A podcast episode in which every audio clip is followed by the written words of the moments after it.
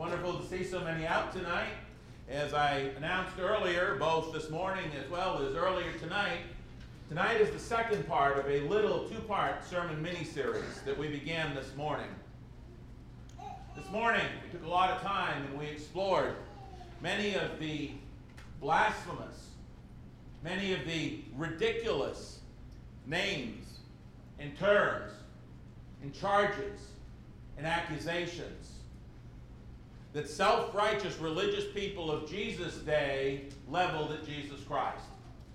These charges and accusations they leveled at him, all of which far better describe those people that hurled them than they did the Savior whom they hurled them at. We talked about how they called him who knew no sin a sinner, how they called him evil, how they called him or accused him of being in cahoots with the devil. Jesus told us in John 8 it was indeed those religious leaders that, that, that were guilty of that. We discussed the fact that the reason they sought to continually pin those false accusations on the Lord Jesus Christ throughout his ministry was for one simple reason. Because he lived a pure life and he taught God's word exactly as God wanted it taught. Hence, those that did not want to accept it those who did not want to embrace it, they leveled all kinds of false charges at Jesus Christ, our Lord. They could not refute the very simple, very basic, biblical, scriptural, divinely inspired truth that he taught. They couldn't refute it. We've talked about this for months in the Sunday morning adult class. But even though they could not refute it, neither were they willing to humble themselves and repent and accept it. They wouldn't do that either. And so, in their envy, in their jealousy, in their embarrassment at their own inability to be able to defend their own convictions in light of the glaring truth that he taught, they resorted to mocking him. They resorted to name calling. They resorted to laughing, ridiculing, and accusing him all sorts of things that were not true. Because that's the only option they had left. They couldn't refute the truth. They didn't want to accept the truth, but they couldn't deny it. I mean, it's really hard. Can you imagine being there? And here's Lazarus, who's been raised from the dead. Four days dead, and here he is. How can you deny that? We cannot deny that a miracle has occurred. That's what they said. They couldn't deny the truth, but they certainly weren't going to accept it. So they went after Jesus. We also covered this morning the very essential for us to understand and accept truth that Jesus spoke in John 15, verses 18 through 25. In this morning's lesson, we talked about the fact that Jesus said, Look, they hated me, they're going to hate you. If you're truly following me and you're truly standing up to the Word of God and you're truly preaching it the way it's there, and you're, you're talking about it and, and you're following me, they're going to hate you too. As they've done to me, they're going to do to you if you're truly following. John 15, 18 through 25. Then, thirdly and lastly, this morning, we saw how this did play out. This truth that Jesus said about them being persecuted when they stood up for the truth did indeed occur. Happened with Stephen in Acts chapter 7, as well as the Apostle Paul in Acts 24, 1 through 16. And what was interesting and ironic about Acts 24, now I'll ask you to turn there. Please open up your Bibles to Acts 24. The ironic part of that was that those who represented the actual sects or sections or divisions or denominations of Judaism, those actual sections or divisions or sects known as the Sadducees and the Pharisees, because the Bible says they were sects, Acts 5.17, Acts 15.5, and Acts 26 is 5. It was those who were actually members of those sects or divisions who accused Paul of being one as a member of the church. We talked about this at length this morning. The irony is incredible. What they were guilty of, and he was innocent of, they charged him with being. But the beginning of Paul's defense in Acts chapter 24 needs to be the beginning of our defense. When we are accused of being part of a cult or a sect, they mean the same thing, a section or a division. when those people who are actually members of religious division, denominationalism, sections, when they accuse us who are part of the Lord's one original New Testament church that we see in the Bible, and we go just by the Bible, when they accuse us who are part of these sects themselves as being a part of a sect, we need to have the same defense Paul did. In Acts 24, verse 13, he said this, or it says this. Paul says, Nor can they prove the things of which they now accuse me, but this I confess to you that according to the way, the way, what's Jesus Christ? He is the way, the truth, and the life. John 14, verse 6. But this I confess to you, Acts 24, 14, that according to the way, which they call a sect. Paul's letting you know that ain't what it is. It's not a sect, it's not a section, it's not a cult, it's not a division. It is the way, but but but they call it a sect yeah, I worship the God of my fathers, believing all things that are written in the law and in the prophets. This is what happened in the first century church. So we should not be surprised today as we strive to be that church that we see right there in the Bible, that church that Jesus Christ, through his handpicked apostles, established on the day of Pentecost in Acts chapter 2, that church, that kingdom that he was born to establish according to Luke 1. When we are part of that church, the pillar and ground of the truth, Shouldn't surprise us that people are going to accuse us of being the same thing part of a sect, part of a division, part of a cult. Shouldn't surprise us. In fact, brethren, we should expect it. Did, did, it happen to Paul in that passage we read? Did they accuse him of that? Well, if we're the first century church, we ought to expect the same thing. If we're that church, we ought to expect the same thing. Not only had we ought to expect it, we ought to accept it and we ought to embrace it. We ought to embrace it because it shows that we're part of that same thing. When those religious divisions or sections of Christendom, so called, who do not want to accept and obey the full truth of the gospel of the Word of God, will accuse us who do want to accept the full gospel and want to teach everything just as the Bible teaches it when they accuse us, we should embrace that. You know why? Because Jesus said in John 15, hey, they crucified me, basically, if I may paraphrase, for preaching the truth. They're going to come after you for preaching the truth, too. They didn't accept my word, they're not going to accept yours. Jesus said that was going to happen.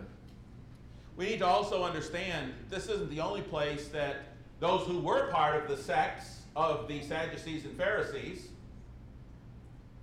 actually accused Paul again of being a part of another sect, even though he wasn't. For example, when they came to Paul at Rome in Acts 28, if I turn this on, it'll work better. When they came to Paul in Acts 28, in verse 22, they said, We desire to hear from you what you think. For concerning this sect, remember, Paul was a part of the Lord's church. He was a part of the one original, non denominational, pre denominational, undivided, unsectioned, undenominated church. That's what he was a part of. But they still called it a sect. They said, For concerning this sect, we know that it is spoken against everywhere. Is the Lord's church, as it is seen in the Bible, spoken against by some religious people today? Is it? Oh, yeah. It certainly is. Even though all we're trying to do is what Jesus did, just go by the Word of God and that alone. There's some people that don't want to go by just the Word of God alone, but they can't argue that when the Bible says things like in 1 Peter 3.21, baptism now saves you, there's no arguing that. It says what it says and it means what it says. Baptism doth now save you. How can you argue that? Can't. So, if you can't argue it, and you don't want to accept it, what only recourse do you have left? I'll start calling them names. I will start in speaking against them. And that's exactly what happened. Brethren, according to everything we've covered today, you will be spoken against if you're truly standing on the scriptures and if we're truly the church as we see in the Bible, because the church in the Bible was spoken against and accused of being a sect. Modern day word would be cult. But we know that it is spoken against everywhere. That happened then. As a matter of fact, turn with me for just a minute to 1 Peter 2. I'll show you that in the first century, it was indeed spoken against. Keep that in mind. Spoken against. That's why I underlined it. Spoken against. Look what Peter says in 1 Peter chapter 2, beginning in verse 9, running through verse 12. He's talking to the Lord's church. He's talking to those people who belong to Christ. There was only one church in the first century. It's the one we see in the Bible.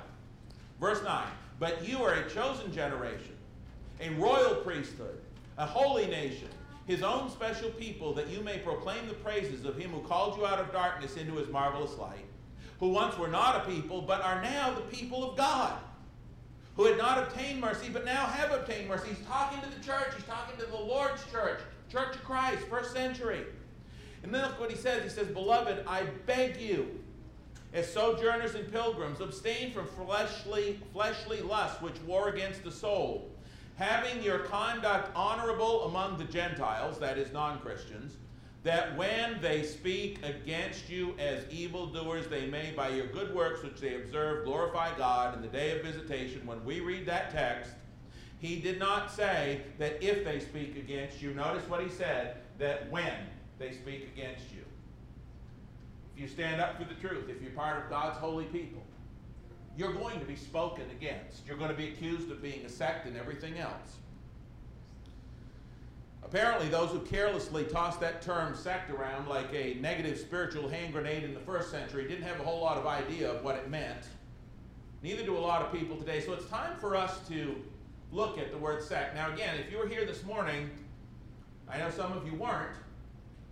And for those folks, just let me say again that the term sect in the Bible and the term cult today are synonyms. They mean the same thing.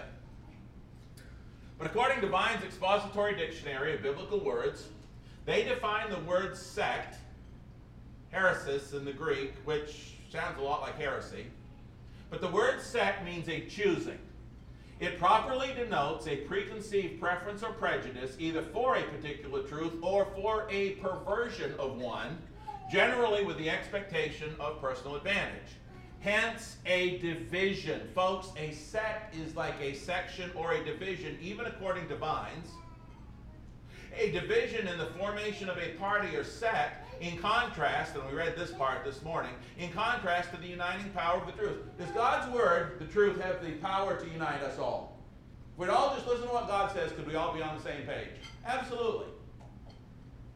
But a sect is one that says, no, I'm going to divide from the truth. I don't want the total power of the truth. I'm going to be part of a division away from the truth and believe what I want. A sect is a division developed and brought to an issue. Brethren, there's nothing new under the sun, Scripture says. Those proud and self deceived and self divided religious people who shoot that term cult at us on occasion because they can't argue what the Bible says. They understand from the same lack of, un- they, they suffer from the same lack of understanding of what the term truly means because all I want in my life at the end of my life, I want to hear, well done, good and faithful servant. But in my life is to tell people about the uniting power of the truth. I don't want to be part of a section. I don't want to divide from the truth. I don't want to be part of a group that says, well, I'm only going to take this verse and this verse and this verse and build my whole theology. I want to take the entire Word of God because that's what's going to save my soul.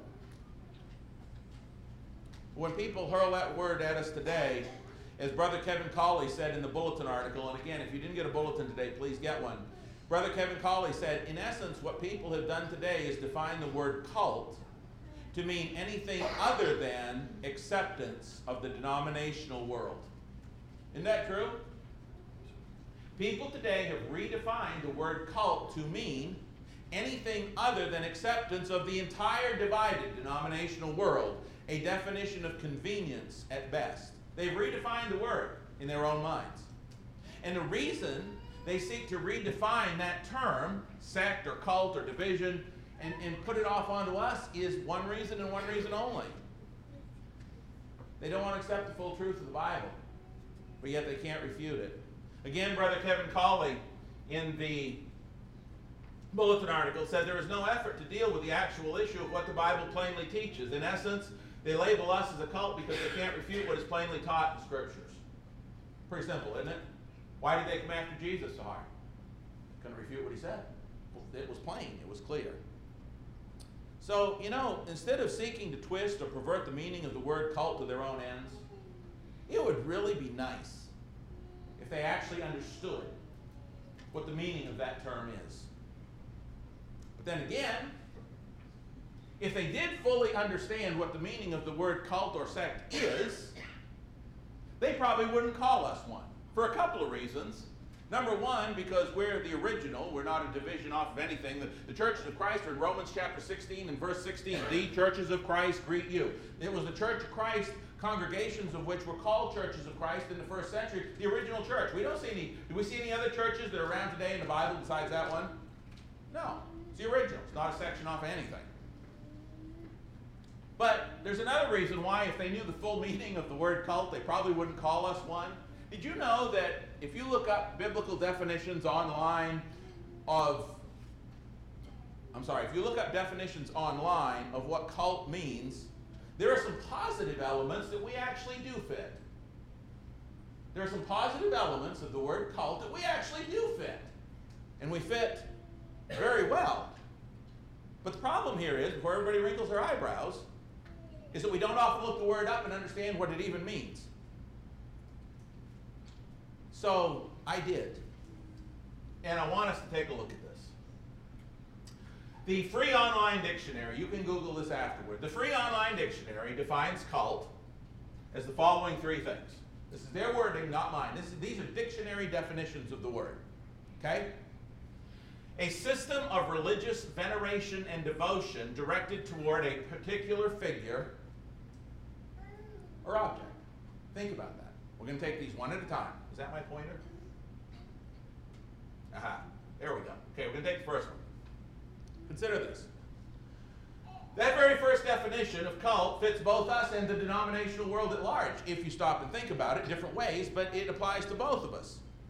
For example, does the Lutheran Church have a respect or veneration for Martin Luther? Do they? Sure they do. They're called the Lutheran Church for a reason. They didn't draw names out of a hat. Okay? They have a they're a religious, they're a system of religious veneration and devotion directed toward a particular figure, in that case, Martin Luther, or object. Are we, definition number one alone, are we a group of people who have a devotion directed toward a particular figure? Yeah, Jesus Christ, the Lord. We are the church of Christ.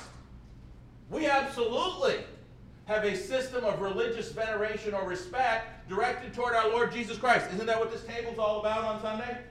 Isn't it about our devotion, devotion and veneration to Jesus Christ?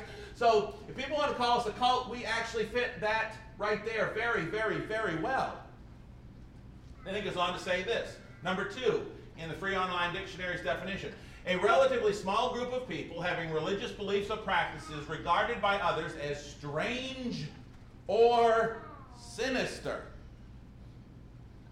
Well, I suppose when you look at the Lord's church, the church of Christ as seen in Scripture and in existence today, I suppose we're relatively small compared to the rest of the world. Is that fair? Sure. But then it says, having beliefs or religious beliefs or practices regarded by others as strange or sinister. Brethren, that's us. Biblically speaking, that's us biblically speaking, not opinion. Are we strange? What does it say in 1 Peter 2 9 in the King James Version? We are a peculiar people. Are we called, according to the Bible in 1 Peter 2, to be strangers and aliens? Are we not therefore considered strange? As a matter of fact, yes, we are. Biblically speaking, the Lord's church has always been strange to the world. Turn with me in your Bibles to 1 Peter 4, for example, and we'll see the word strange right in the text. This isn't a matter of opinion. This is a matter of, thus saith the Lord, black and white text. Look what he says. 1 Peter chapter 4, verses 1 through 5. Therefore, since Christ suffered for us in the flesh, 1 Peter 4 1. Therefore, since Christ suffered for us in the flesh, arm yourselves also with the same mind, for he who has suffered in the flesh has ceased from sin, that he no longer should live the rest of his time in the flesh for the lusts of men, but for the will of God. For we have spent enough of our past lifetime in doing the will of the Gentiles. when we walked in lewdness, lust, drunkenness, revelries, drinking parties, and abominable idolatries. He said, You spend enough time living for the sins of the flesh. In regard, verse 4, to these, they think it what? Strange. They think it strange that you do not run with them into the same flood of dissipation, speaking evil of you. That's the verse.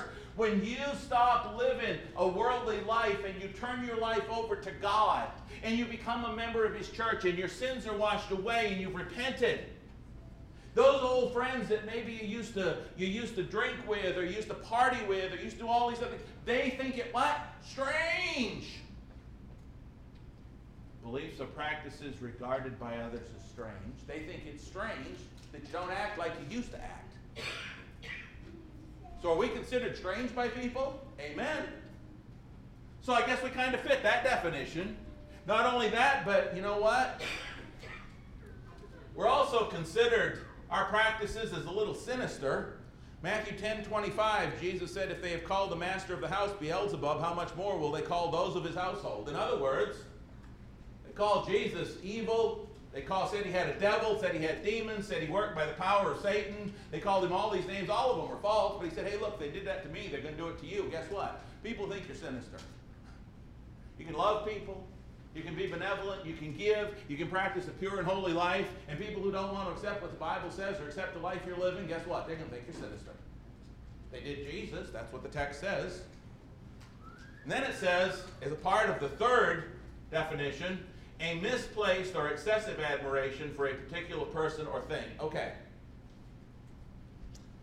A misplaced admiration. A misplaced admiration is not what we have. Jesus Christ is worth every ounce of our, of our reverence, is he not? He is worth every single ounce of our admiration. A misplaced or excessive admiration would be more those people who name their churches after human beings than after the Lord Jesus Christ. That would be misplaced. I don't mean to pick on anybody, but some of these church buildings you go by, when it says the, the Lutheran Church of our Redeemer, and I'm not picking on Lutherans, I'm really not, but, but whose name came first? I mean, let's just be honest. Name, who gets the glory? And when you do that with the community church, who gets the glory? The community. When you do it with Guts Church, I'm not sure who gets the glory there, but I don't even want to think about that. I'm going to move on. But the bottom line is our admiration is not misplaced because who gets the preeminence? Jesus Christ, the church of Christ. Christ. Because there's no salvation in any other name under heaven, nor is there any other name given among men by which we must be saved. Acts chapter 4 and verse 12. So, if when they call us a cult, they're going for this, this, this last one. We don't have a misplaced admiration. And brethren, we don't have an excessive, an excessive admiration. You know why? Because you cannot overdo your love and devotion to Jesus. It's not excessive. If you give him everything you got, you still haven't begun to give him what he's given you. Can't be excessive. You can't give too much to Jesus Christ. So, some of those we kind of fit a little bit, and the ones that we do fit that are positive, it's a compliment when they call us that. Let's move on to the next one. According to freedictionary.com, cult is defined as a religion or religious sect. Now, again, we're not a sect or section or division or denomination. We're the original church. See it right in the Bible. But its definition is a religion or religious sect generally considered to be extremist or false we're probably considered as extremists by those who don't want to follow the Word of God, but as long as we keep following the Word of God, that's what we're called to do. With its followers often living in an unconventional manner under the guidance of an authoritarian, charismatic leader. Now, I know how this word comes out and people shy away from it, but brethren, I want to tell you something. People are going to call us that, and we're looking at that first definition of what a cult is. I guess I'd like to say, you know what? It's a compliment. I'll tell you why. I live in an unconventional manner. When I look around and people that are out partying, cheating on their spouses, and doing all that stuff, they look at me and they think I'm living an unconventional life. You know what? That's okay with me. From their perspective, I am. So I'm willing to take that. Under the guidance of an authoritarian, charismatic leader. Amen. You know what? Who has all authority? Not, does not Jesus Christ have all authority? Did he not say, All authority in heaven and on earth has been given to me?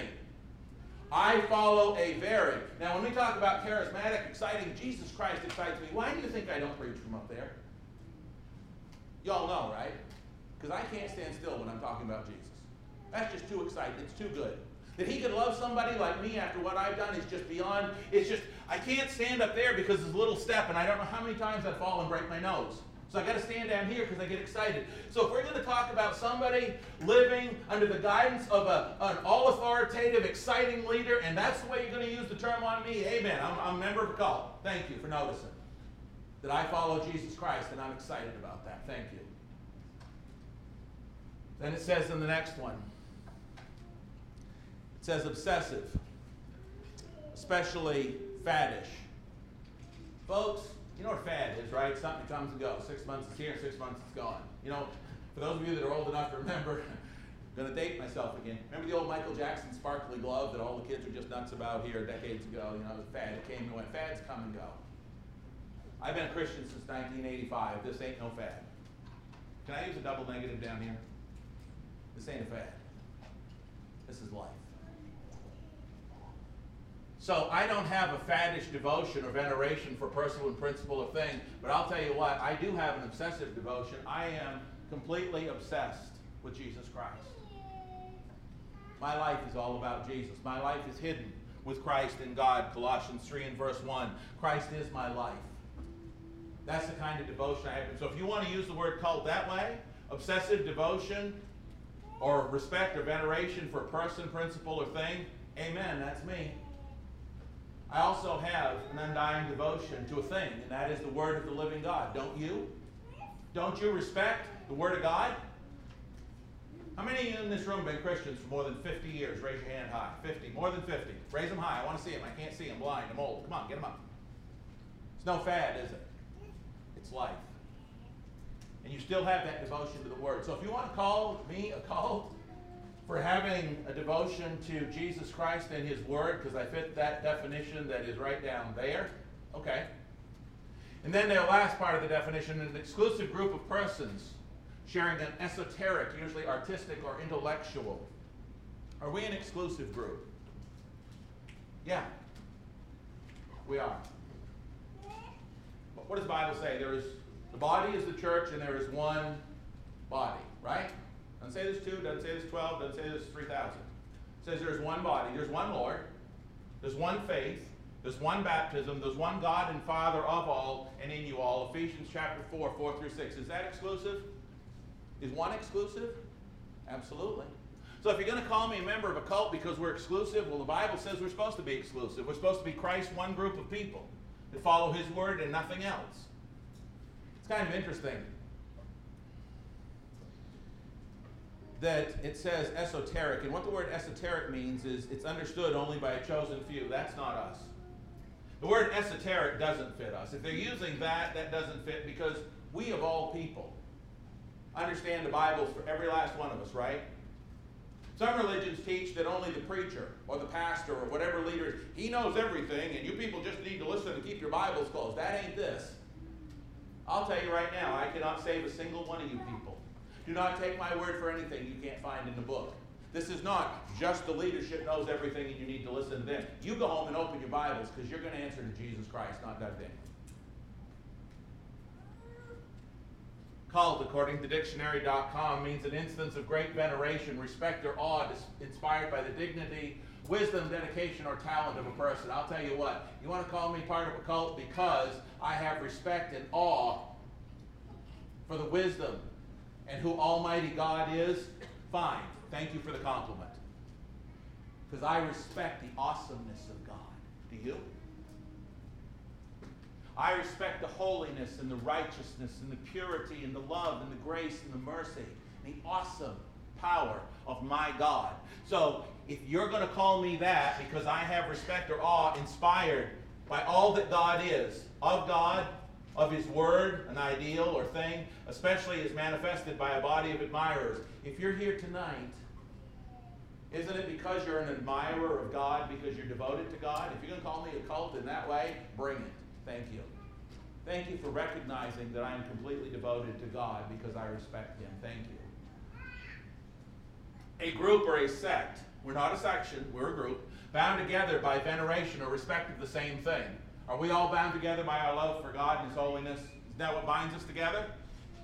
So, you know, when they throw the word cult at us, they have no idea what it means. So some of this stuff's pretty good. And we need to thank them for recognizing our devotion to God. And what holds us together is our respect for who God is and His Word.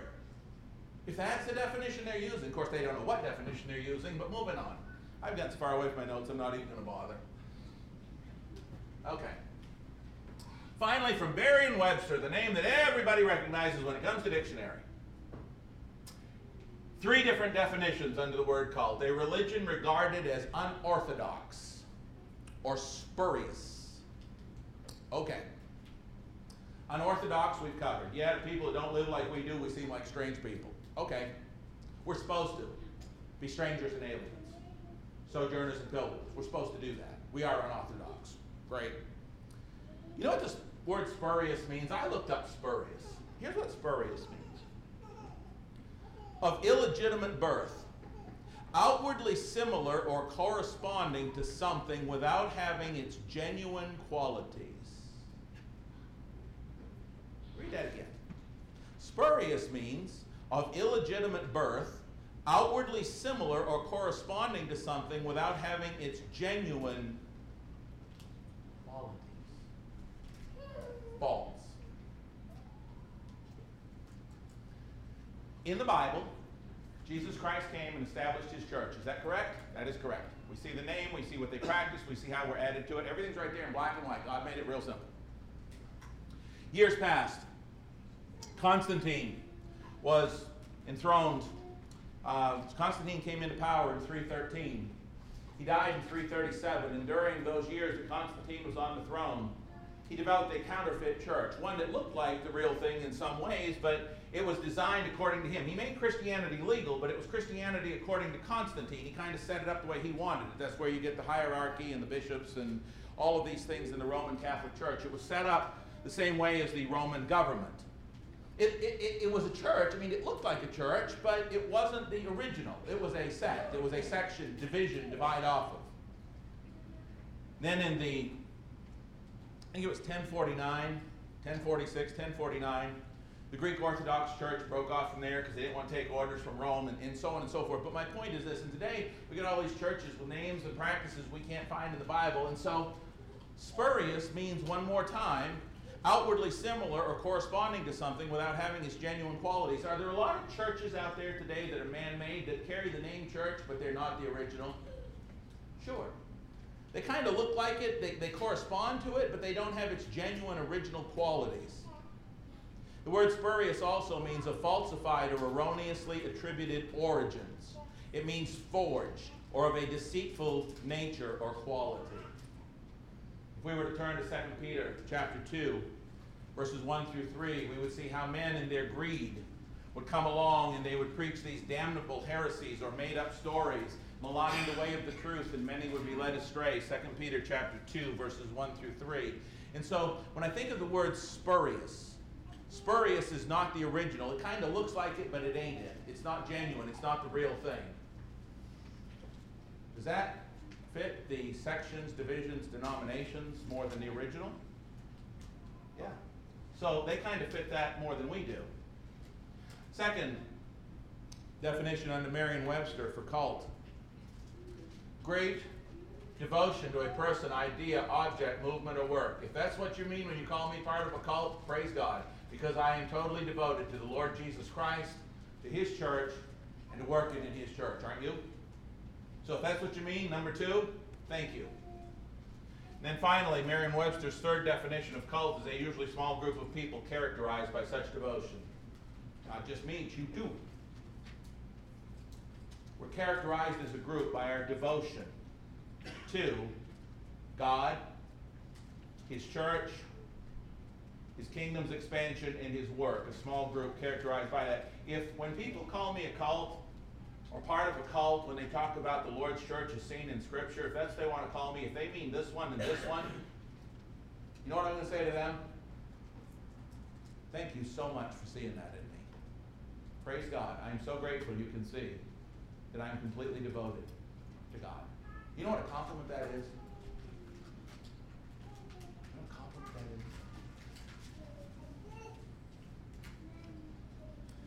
So, as you can see as we get ready to close tonight, oftentimes those who use the word cult to describe us, although they may mean it for evil, it's actually a compliment when you know what the meaning of the word is they're throwing around. It is actually good that they recognize that we are so faithful, in love with, and devoted to the authoritarian leader, the King of the world, the King of glory, the Lord Jesus Christ. It is wonderful that they understand, they recognize in us that we live differently. We live in a way that is strange to them, in that we don't just run out and, and live the life that our culture lives, but we try to live a more holy and pure and righteous life because we've been cleansed by the blood. We've been saved by the Lord Jesus Christ, and, and we love Him so much we just want to live for Him. We want to live holier. We want to live closer to Him. And when people recognize that and they think that we're strange, praise God that they understand that we are strangers and aliens just as God tells us we must. They may mean it for evil when they call us that, but we need to take it as good because a lot of these do describe us. Genesis 50 20. You remember the story of Joseph, what Joseph told his brothers? You meant it for evil. The Lord meant it for good. As you can also see, they don't have a clue what the true meaning of the word is. So the next time that somebody hurls that accusation at you, what church do you attend? I attend Church Christ. Oh, that's a cult especially when it is somebody who is a member of a section or a division or a sect off from the original, you need to do two things. First thing you need to do, thank them from the bottom of your heart for recognizing that you're different and that you're in love with God. Thank you for calling me that. And then while they're scraping their jaw up off the floor and scratching their head till it bleeds because they have no idea what you just meant by that comment, you know what you need to say to them before they have a chance to say anything? Do you know what that word means that you just used? Guess what that is? Because they might throw some meaning out there that's not the way the word's actually defined at all. Say, no, that's not what the dictionary says. Would you like to sit down and study it? Open door for Bible study. Next time they say, oh, you're a member of the cult. Thank you. Do you know what that word really means? Would you like to study it with me? It'll blow their minds.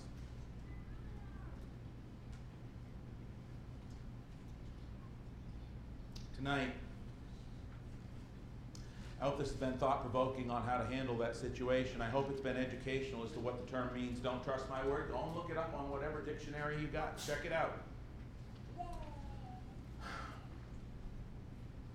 But tonight, if you're not a member of the Lord's church, you know, in Acts chapter 2, we're given everything that we need to become a member of the Lord's church. In Acts chapter 2, Peter on the day of Pentecost preached that Jesus was Lord and explained how Jesus Christ was indeed the Messiah, how he fulfilled all the scripture. And he said, You, with the help of sinful men, put him to death. And at the end of his sermon, in Acts chapter 2, the first gospel sermon that was preached, after Jesus' resurrection and ascension back to heaven, at the end of that sermon, they looked at Peter and the other apostles in verse 37. They realized they had sinned. They realized they had messed up, and they said, What shall we do? And, and Peter responded, as we know, and he said that each of them had to repent, meaning change their lives, change and turn their heart's direction to God, give their lives to God, repent, turn their heart, and be baptized. But he didn't stop there. He said, And be baptized for the forgiveness of your sins. He didn't say be baptized because you're already saved. He didn't say be baptized because your sins have already been forgiven. He said, let each one of you repent and be baptized for the forgiveness of your sins, and you shall receive the gift of the Holy Spirit. For the promise is for you, for all of your children, for all who are far off, all whom the Lord our God will call. We're called when we hear the gospel, according to Thessalonians. With many other words, he testified to them, and he said, Be saved from this perverse generation. Now, just because they believed what he taught, they weren't already saved because it had cut them to the heart. They already believed it. They said, What are we going to do? But he's still telling them they got to be saved from this perverse generation. So belief alone didn't save them. The fact that he was telling them the truth about Jesus, they believed in Jesus alone, didn't save them because they still weren't saved. So, in many other words, he warned them to be saved from this perverse generation. Then those who received his word were baptized. About 3,000 souls were added that day. And what were they added to? Verse 47 of Acts 2 tells us they were added by God to the church. Nobody added to the church but God. The church is that saved group of people that belongs to Jesus Christ. And only God can add you there. And God will only add you there when you love Him enough to trust Him and obey His word and be washed of your sins. You can't be in the church unless your sins have been washed away. The church is the saved group, the cleansed group. You have to be cleansed. You have to have faith enough to trust Him that if He said, I got to be baptized for the forgiveness of my sins, then that's what I'm going to do. If there's anybody here tonight who's not done that, or if you're somebody, maybe a visitor, and you're saying, wow, I've never heard any of this stuff. I need a Bible study. We have a lot of folks in this room tonight who would sit down in Bible study with you. Don't we, church? A lot of people. Let's sit down and look at what the scriptures really say. No opinions, no editorials, just what does the scripture say? Or if you need the prayers of the church tonight, any of these things baptism, Bible study, prayers, anything we can do to help you. We're going to stand and sing a song and encourage you to come down front. Let us know how we can do that right now. Please join us in standing and singing.